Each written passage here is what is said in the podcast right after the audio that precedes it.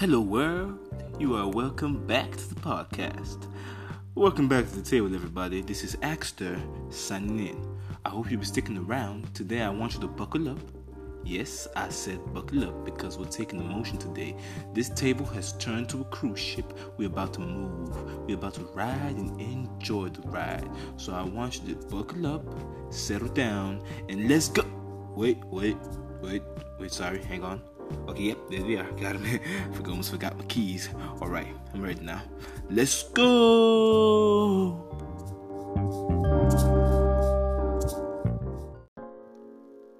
Okay, everybody, we're on smooth waters now. If you look out the window to your right, you may just see the Bermuda Triangle. That may be scary, but don't worry, we're riding a God sailing boat, so we're gonna be fine. Welcome back to the table, everybody. Today we're going to be talking about something quite exciting. Well, I don't know about exciting, but I know it's interesting. Okay, today I'm going to be discussing the topic that I'm sure would be very intriguing to a lot of people. I'm going to be telling you why I believe in Jesus. I have entitled this episode The Way, Truth, and Life. Today we're going to be looking about Jesus in other worldviews and why he is the only true worldview, why the Christian view is the true worldview. I'm going to be looking at that today. We're going to be, I'm going to be discussing it and I'm going to break it down as much as I can. I've been doing a lot of study this week, this past week or last week. I don't know where you are in the world and what time it is. It's actually around past 3 a.m. at the time of recording this. Damn, I'm tired. Okay, I'm not tired but I'm actually very stumped and but I'm psyched anyway. Let's get into this. The way, the truth, and the life. Hmm, I like that. Let's go, people.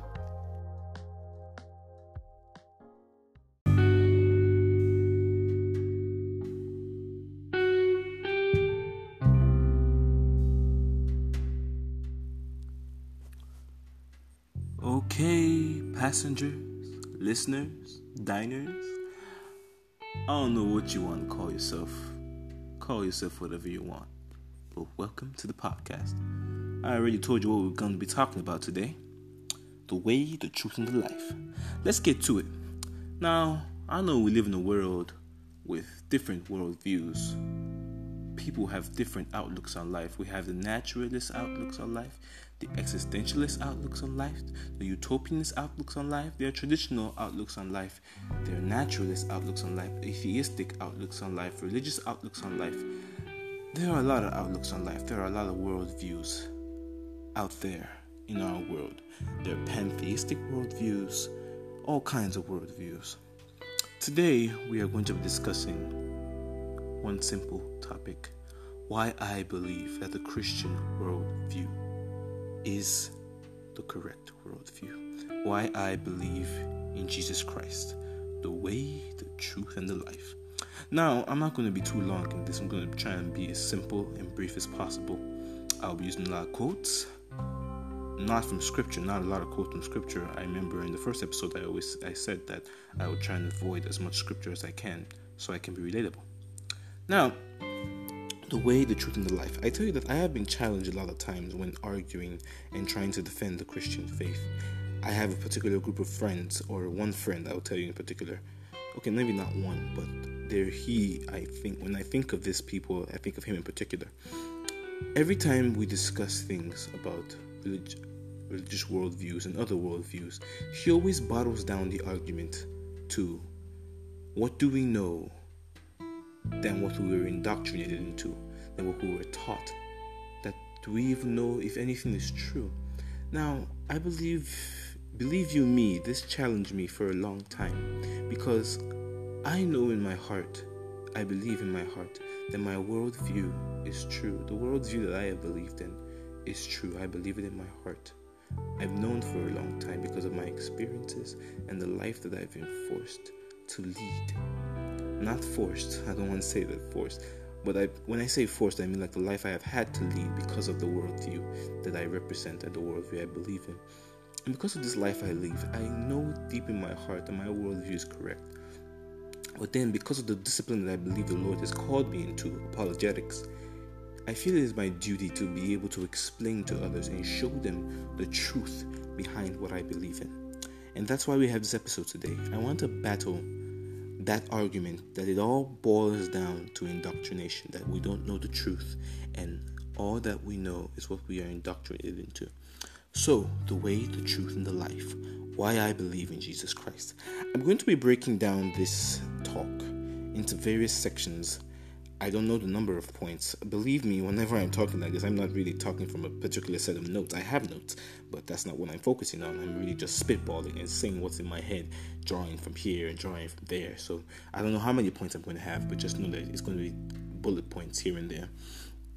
Now, I'm going to start by saying this Christ, Jesus Christ, is the only worldview, the only personality that offers forgiveness and salvation. Christ is the only worldview that offers forgiveness and salvation. Now, I want you to think about ask a Muslim Tell a Muslim that he will go to heaven one day, and this is the typical response you get. Not like go to heaven, like what do they have to go to heaven to do to go to heaven? And he tells you that oh, we can never be sure. We have to stand before Allah and hope that your good deeds outweigh your bad deeds. That's in the view of Allah. In Allah's view, whether your good deeds outweigh your bad deeds, that is what ensures that you get into paradise. You look at the pantheistic world, the pantheist the pantheistic worldviews, sorry for that stutter, the pantheistic worldviews, Buddhism, Hinduism, and so on, they believe in concepts of karma, perfection, nirvana, and rebirth. They say karma, karma, karma, you, re- you repay everything that you do, good or evil, you suffer the consequences, and then you must attain perfection to go into nirvana, that is their form of paradise or their concept of paradise. And until you attain perfection, you continue being reborn to atone for your past sins, mistakes, and other deeds until you have lived a perfect life and you can ascend into nirvana. Now, these are a few um, concepts from different worldviews. Now, the difference that makes Christianity, Christ, to stand out is that Christ is the only worldview where we are not trying to attain perfection or relative perfection. In Christ, we are stated to already be made perfect in the sight of God. Yes, that's how it's stated in different Christian references, especially the Bible. We are made perfect in the sight of God. So, Christ offers us forgiveness and salvation. We do not strive to attain perfection. We are made perfect, and what we do in Christ is to maintain a standard of perfection.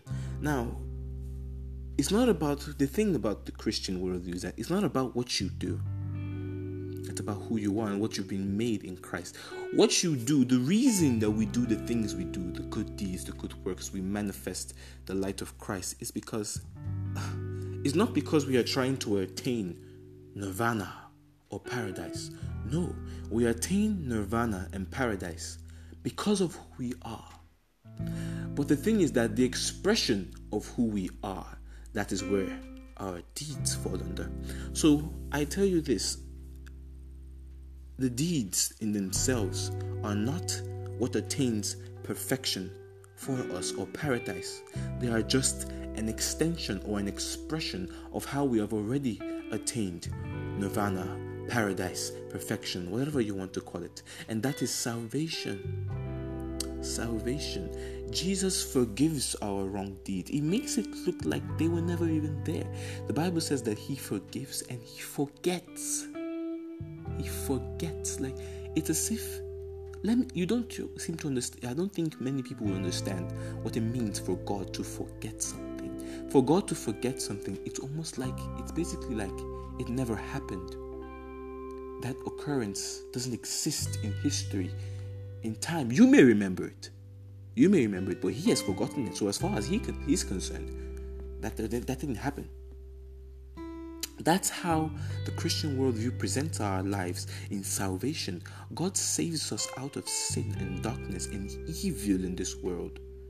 And then He gives us a white robe he gives us perfection. It's like a blank piece of paper you give to a child, a coloring book, and you tell him, This book is already white, it's perfect. You want him to color it. And he tries to paint within the lines. Not for the sake of maintaining the perfection of the book, but the book is already perfect. He's just trying to make He's just trying to, I mean, not for the sake of making the book perfect. The book is already perfect, the lines are there. He's just staying within the lines because he wants to maintain the perfection of the book. And even when he goes out of the lines, you that gave him the book, representing God in this case, you're not angry or take or think that he or you think that he has fallen short. No, what you do is that you you comfort this child who has made a mistake. You give him an eraser or you help him to erase. You take off that little bit of color that has gone outside the lines, and it's almost like it was never there. That's how the Christian worldview presents salvation and forgiveness. That's the, one of the most key differences between the Christian worldview and other worldviews salvation and forgiveness. Jesus Christ offers salvation, He saves. He saves. What do I mean by He saves? He takes you out of darkness and puts you into light. Other worldviews always make, put on a pedestal, attaining perfection. In other words, light. But then look at the Christian worldview that says, I've already given you perfection. So your life is an extension, an expression of the perfection that you have been given the light that you are, the light that you are in. That's the major difference between the Christian worldview and other worldviews, and which is why I believe it to be true. Because it's just so beautiful to think that Christ is the only one to offer salvation as a free gift not a gift you have to work for. It's free. All you have to do is say, Jesus, I accept you as my Lord and personal Savior. Boom, you're saved.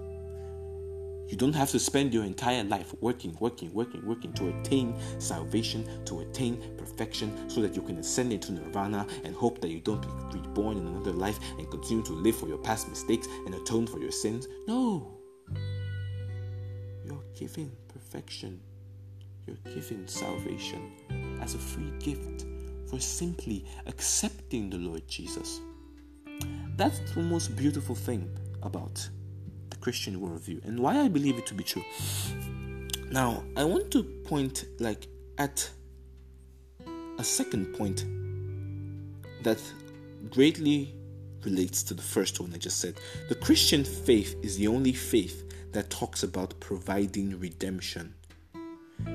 This is another way to just portray what I said in the first point. It provides redemption, which means that it doesn't matter what you've done or how you've lived. If you look at pantheistic worldviews, the whole emphasis is on how you live your life and atoning for the sins you commit, the bad deeds, all of that, attaining perfection so you can ascend into paradise. But no, the Christian worldview provides redemption. Christ provides redemption. Which means that it doesn't matter how you've lived or how you've been living, you can have a clean slate and act like it, it's like before Him. None of that ever happened. I already said this. It didn't happen. That's how it is before Christ. Take an illustration from the Bible. I will take an illustration through the prodigal son. A father or a young man says to his father, like, I'm going to treat you like you are dead. I want to assume that you were dead. Give me my half of your, inter- your inheritance. The man has two sons. Give me my half of your inheritance. I'm sure after much persuasion, talk, and everything, he, the father goes ahead. He gives him his half of, the, of his inheritance.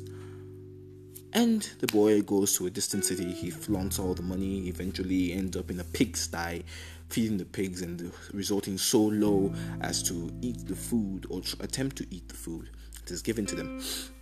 And then he reasons one day that my father's hired servants don't live this lowly.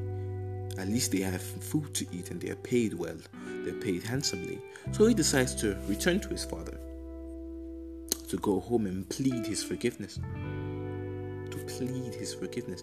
And then on his way home, his father sights him from the house and then he runs out halfway. Now, I want to let you know, I want you to understand that in Jesus' time in the East, in the Eastern society, where Jesus was based during his time, this little thing, I've, this little thing I've said, the father saw, sighted him from far, and got up and ran to meet him half halfway.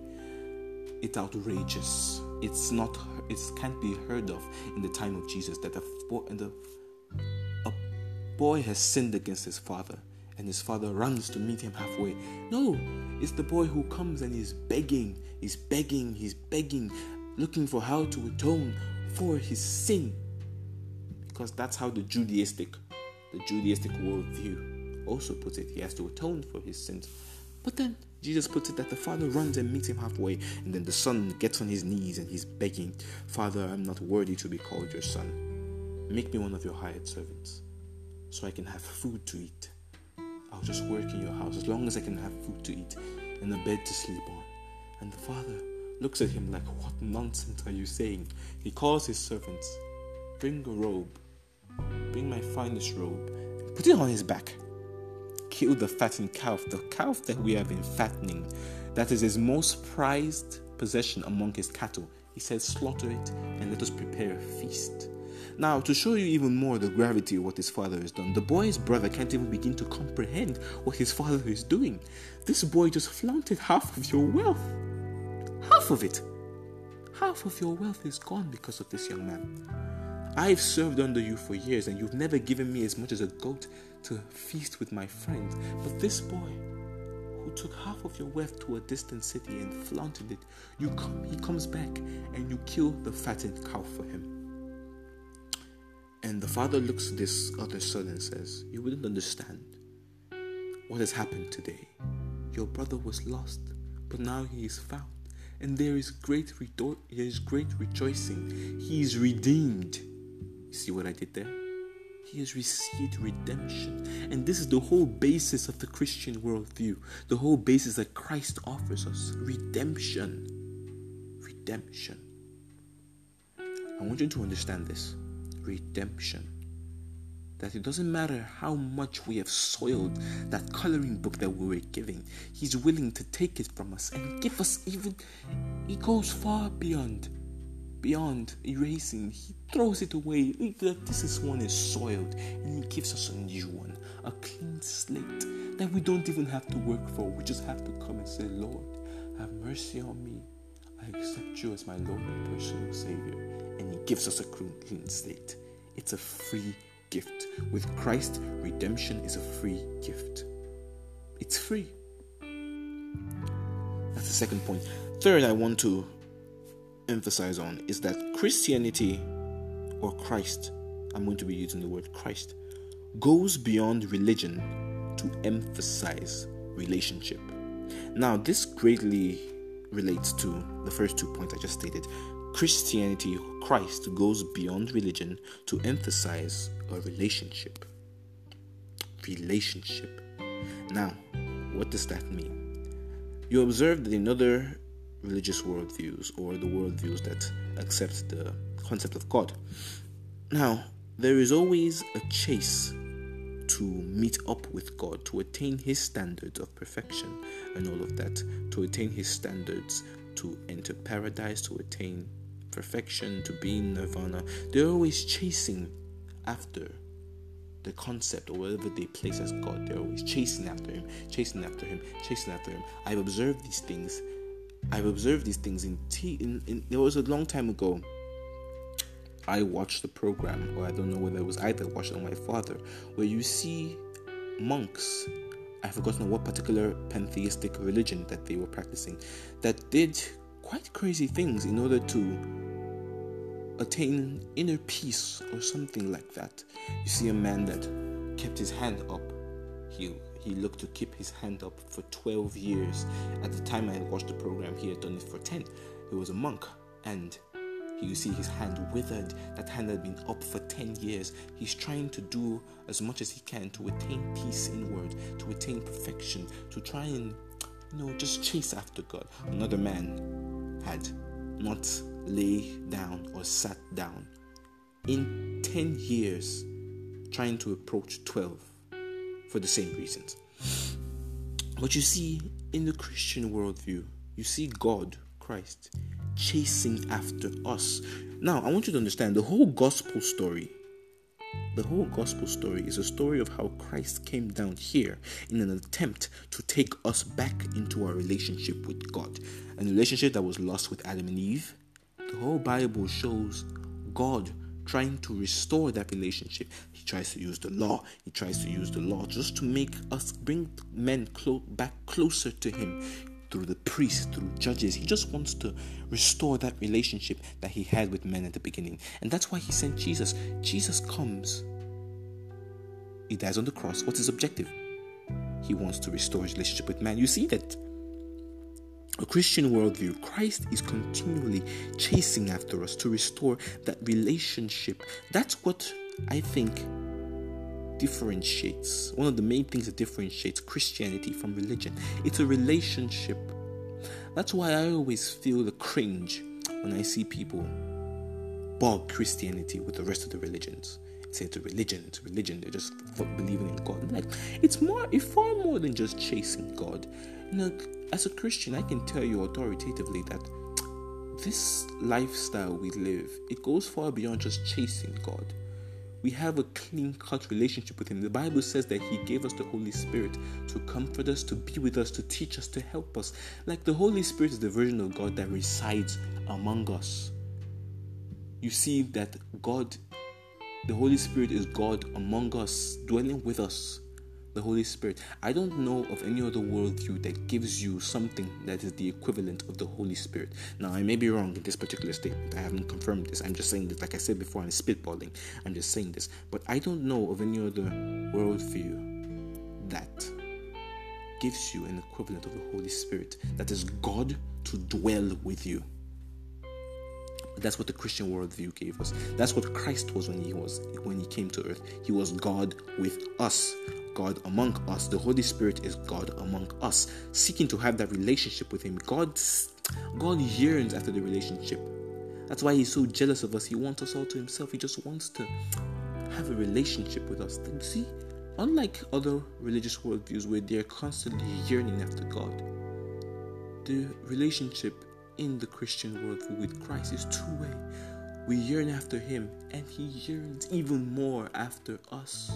He's chasing after us. That's the hallmark of the Christian worldview. I'm going to go back a bit and talk about something. It's a, I want to say Christianity or Christ is the only worldview that offers you a savior. I already said that Christ is the only person that offers forgiveness and salvation, but now I'm going to say this again. Christianity offers you a savior. Why am I saying this? Because I want to quote Ravi Zacharias. Now, Ravi Zacharias speaking at one time, I don't know the year, speaking at a UN prayer, prayer, prayer breakfast on the topic the search for absolutes in a relativistic society a relativistic society. He said this he said there are four areas to look for absolutes. He said you look for absolutes in evil justice love and forgiveness. Evil justice love and forgiveness. We all look for absolutes in these four particular categories. We look for absolutes in evil justice love and forgiveness. We look for absolutes here.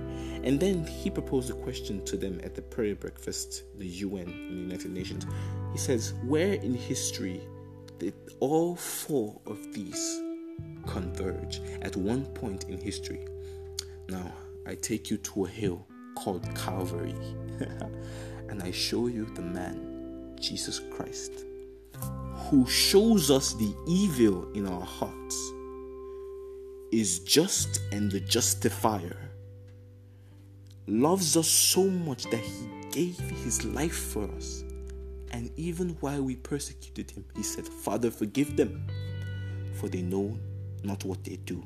Evil, justice, love, and forgiveness all converged at one point in history in Jesus Christ. I hope you're trying, to, I, I really hope that you are I don't know how to put this scene, what I'm trying to, you're picking up what I'm trying to put down. Jesus is the answer or the absolute that we're looking for. Now, I hope you understand what I'm. Oh, God help me. I hope you understand what I'm trying to put down. Jesus is the absolute that we are looking for in the world. We're searching for absolutes in a relativistic society, looking for what is actually correct, true, and indisputable. And you see Jesus being the answer to those absolutes, representing all of them evil, justice, love, and forgiveness. Jesus shows us the evil in our hearts. He is just and He is the justifier.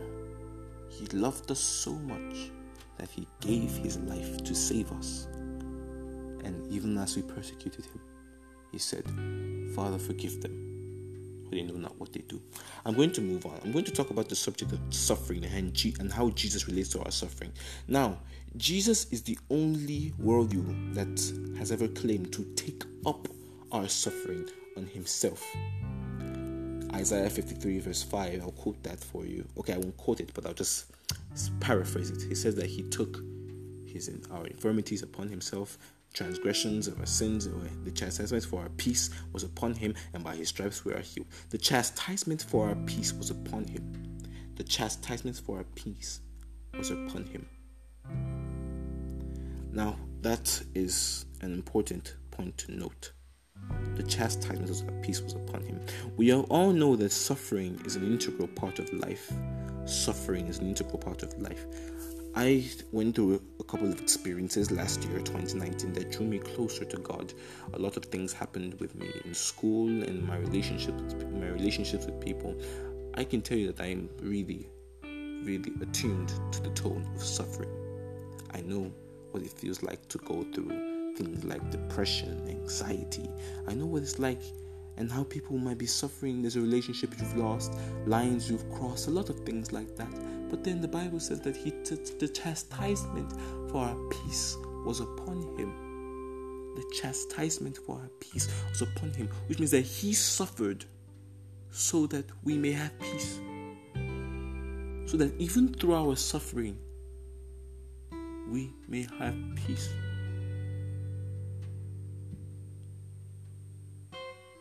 Yea, though I walk through the valley of the shadow of death, I shall fear no evil, for thou art with me. Jesus walks through our sufferings with us. He relates to our sufferings. He died on the cross. He was whipped and beaten because of us. Jesus was persecuted when he was on earth. He knows what it is like to suffer. He was human. He knows what it is like to suffer. And he relates to our suffering. He takes that suffering. He says that he has taken that suffering upon himself. He took that suffering upon himself. The chastisement for our peace was upon him. And through all our suffering, Jesus claims to be there. No other worldview, no other proponent of a worldview has laid can lay this claim or has laid this claim to take up the suffering of men upon himself, to take the chastisement for their peace upon him. And by his stripes we are healed. Because of what he suffered, because of what he suffered, we don't have to suffer. And even when we do suffer, we know that he has suffered more and that he walks with us through our suffering to give us peace because he has paid for that peace. This is one of the most intriguing things about the Christian worldview that really makes me think deep and know why I believe so much in Jesus. Why I believe in Jesus. Because for somebody to know and relate to our suffering, he knows our suffering, he relates to our suffering, and still take that chastisement so that we may have peace. He took the chastisement upon himself so that we may have peace. I don't know what else to believe in if I can't believe in that. No greater love has any man than this than a, than a man should lay his life down for his friends. And we were not even his friends. We despised him. We hated him. But he took the chastisement for our peace upon himself. Now, finally, on a more minor note, I'm just going to blow your mind a little bit. I'm going to talk about how Jesus bridges time. Now, in relation to time, there are three ways to categorize worldviews. You have the traditionalists, the traditionalists that believe that live for the past, the utopianist that lives for the future, and the existentialists that lives for the now. Now, I want to take you to the communion table. On the night that he was taken, before he was taken to be killed, Jesus broke bread and gave wine to his disciples. And he said to them that as often as you eat of this now, remember me and what I did for you then until I return in the future. You see how Jesus is the bridge between time. He bridges time. He is the bridge between the utopianist, the existentialist, and the traditionalist. As often as you eat of this now, remember what I did for you then, in hopes for my return in the future. That's the basis of the gospel. The communion table, that's what Jesus said to his disciples. Eat of it now. Remember what I did for you then in hopes of my return in the future. He bridges time. Jesus is the bridge between time. He bridges the existentialist, the utopianist, and the traditionalist. I don't know how much more I can and emphasize this. Sorry I'm breaking so much. But I have no reason to doubt the gospel of Jesus. Jesus gives us hope for life. And if you would only accept Him into your heart, He would give you hope for life. Let you receive it. And let you. He has taken the chastisement for your peace. No matter what you think you are suffering, Jesus can relate. I can tell you that Jesus can relate. And He paid to make sure that you don't have to suffer. Or you don't have to feel like you're suffering at least. He walks with us through our suffering. And even when we suffer in Him, we suffer for glory, for the greater glory. This is the basis of the Christian worldview as I believe it. And this is why I believe that Christ is the way, the truth, and the life. Okay, everybody, that's the end of this section of the episode. Once again, I've been talking like a scholar for the past, oh my god, 30 minutes. I really hope somebody out there has enjoyed the meal they got at the table today. I'm gonna have to sign out now. Peace, everybody. What's up?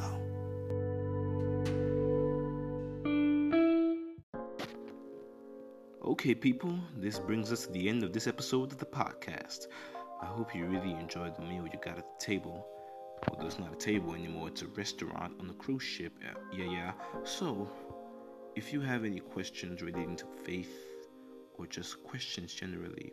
I don't care where you're from, whether you're from a different religion, even if you are a Christian, a skeptic, an atheist. If you have any questions relating to the faith, I'm going to. You can always send me a voice message here on Anchor. I'm recording this on Anchor. You can log into Anchor, look for Axter Ministries and whatnot, and send me a voice message. I'll do my best to relate to you, reach out to you, reply, whatever you questions you may have. Or if you are connected to me on WhatsApp, of course, I will forward the link to reach out to me on Anchor through WhatsApp, or you can always send a voice message through WhatsApp as well. I really pray for all my listeners that the Spirit that Christ gives can reach you through these words. I pray that you see the light or be more founded in the light, clear all your doubts. Jesus does that. Yeah. Well, this is Axter signing out. What's up?